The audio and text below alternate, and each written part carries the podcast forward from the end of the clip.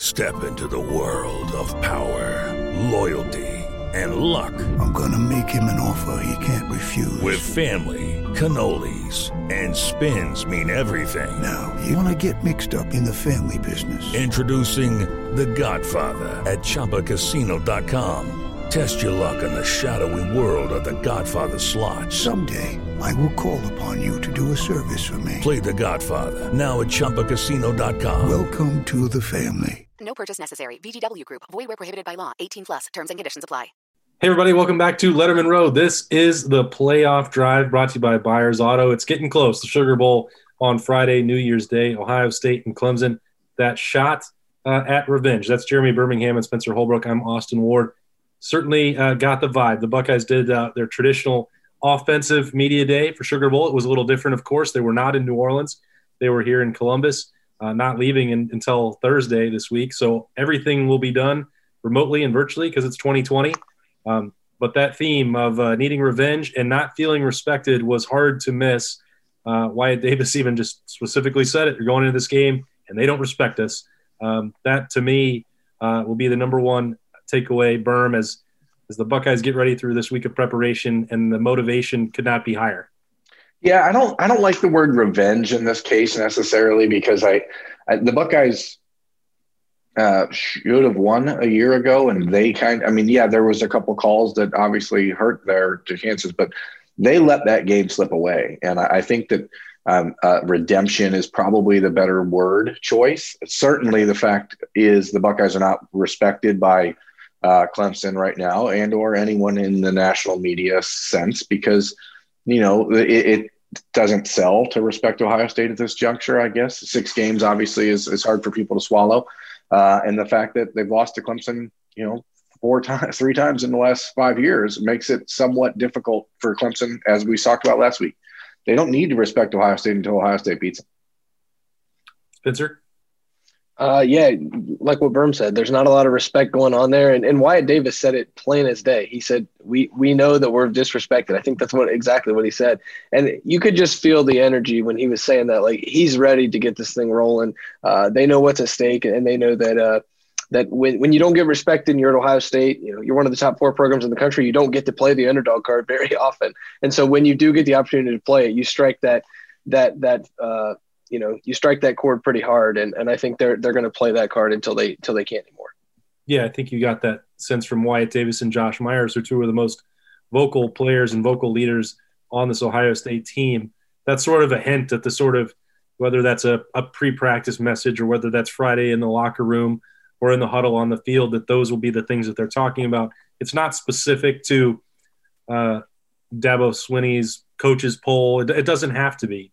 Uh, you you just have the general vibe and mood of every day that something is being said about Ohio State somewhere. Berm, you said it may have been from the national media. Ohio State's an easy target right now. You know, for people that want to take shots and criticize the playoff, and they're using this as an example of why maybe change needs to be made, or you know that they can espouse for the SEC if they work for certain networks. You know, all of that plays into it. Wyatt Davis and Josh Myers or Justin Fields, they won't need specific examples it's not like they're going to go read it off of a list when they get into the locker room, but certainly it's piling up and they don't need any more. They've got everything that they need to get through this week.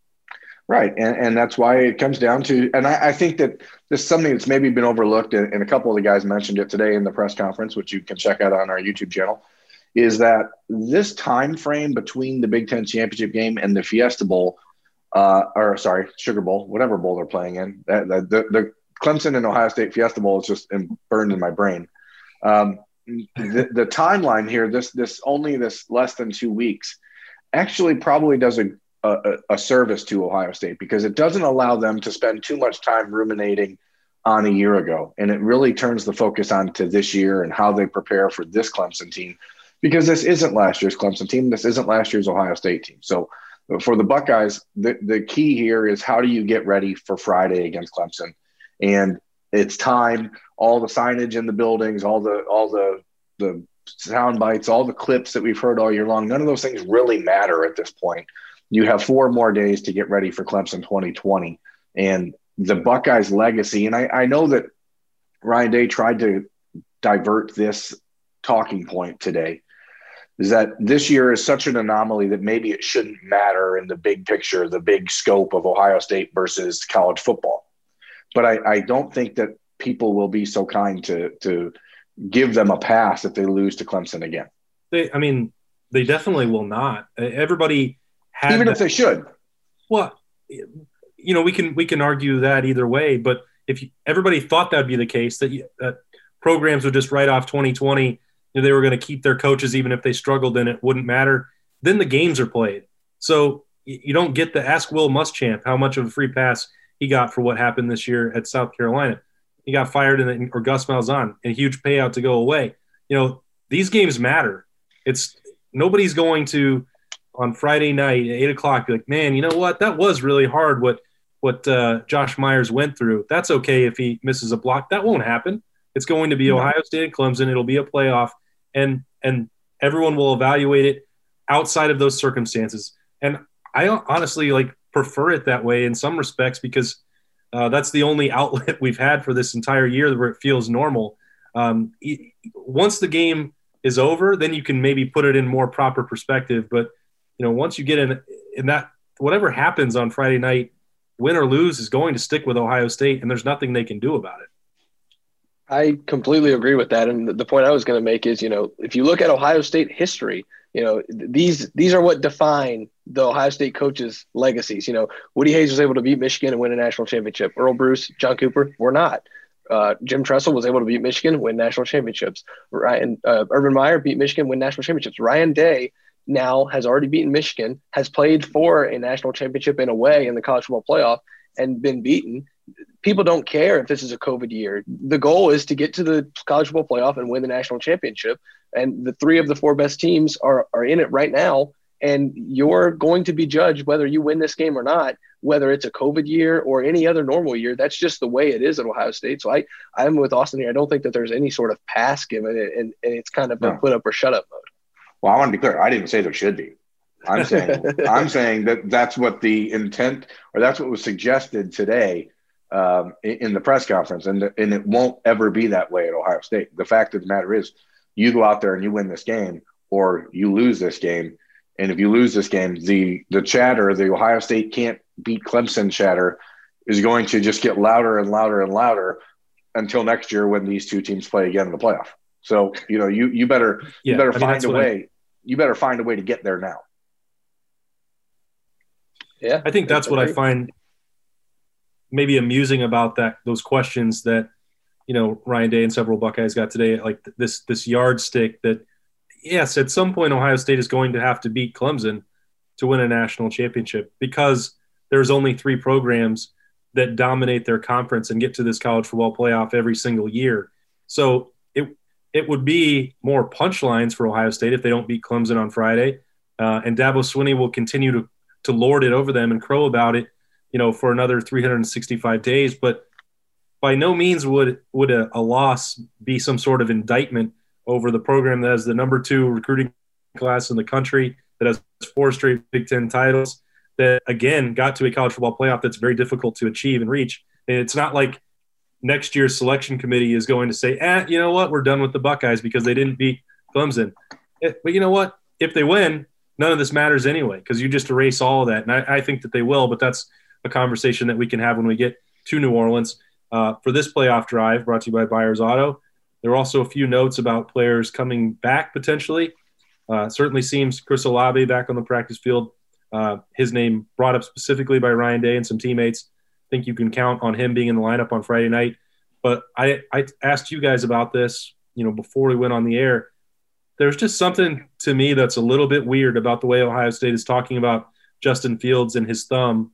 Uh, I don't know if you guys agree with me, but normally with something that is supposed to be as relatively minor as this issue, it would be brushed aside, maybe with more words than three or four, where he's going to be fine by Friday or he's we expect him to be fine. I just think there's something a little bit strange.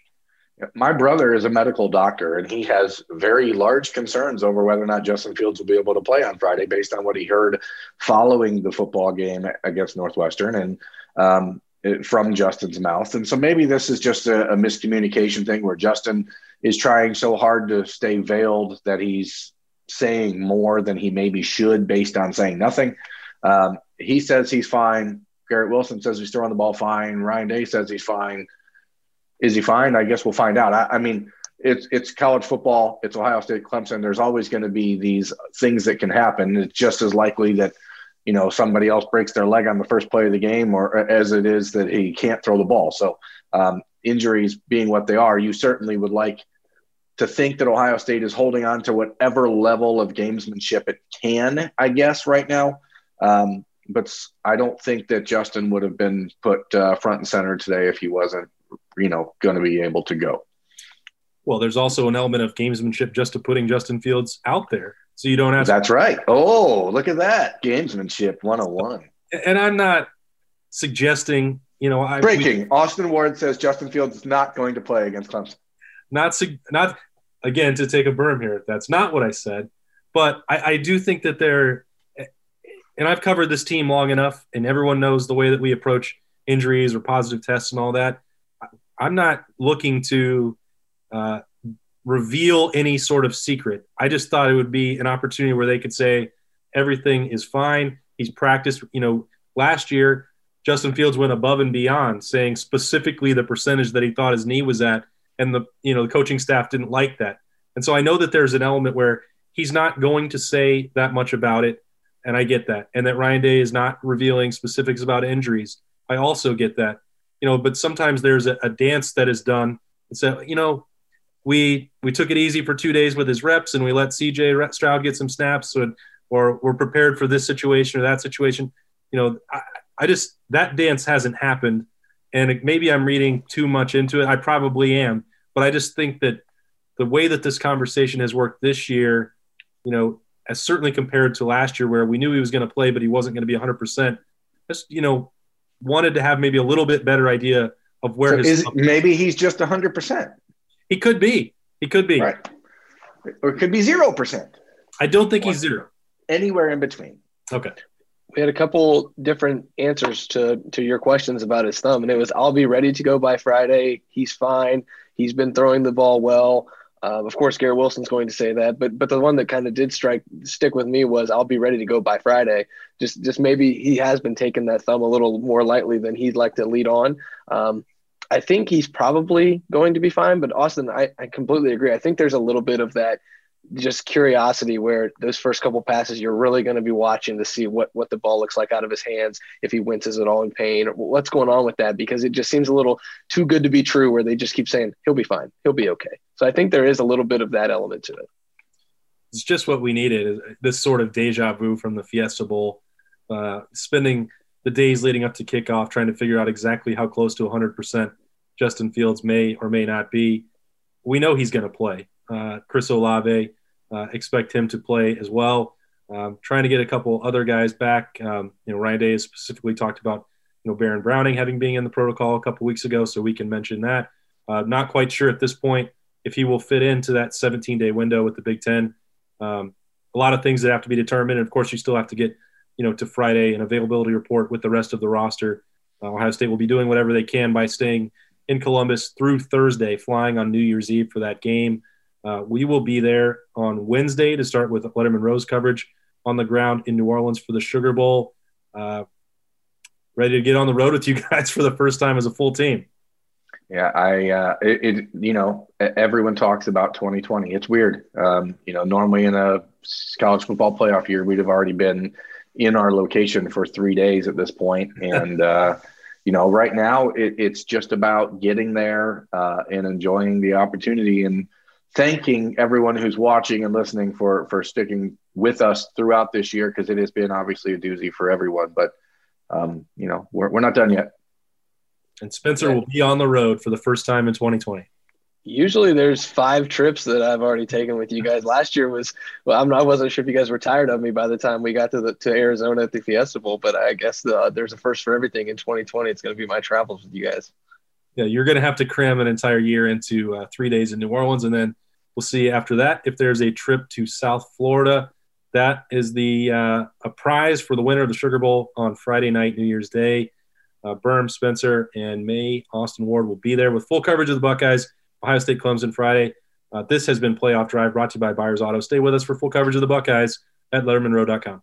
Hello, it is Ryan, and we could all use an extra bright spot in our day, couldn't we? Just to make up for things like sitting in traffic, doing the dishes, counting your steps, you know, all the mundane stuff. That is why I'm such a big fan of Chumba Casino. Chumba Casino has all your favorite social casino style games that you can play for free anytime, anywhere with daily bonuses. That should brighten your day a little.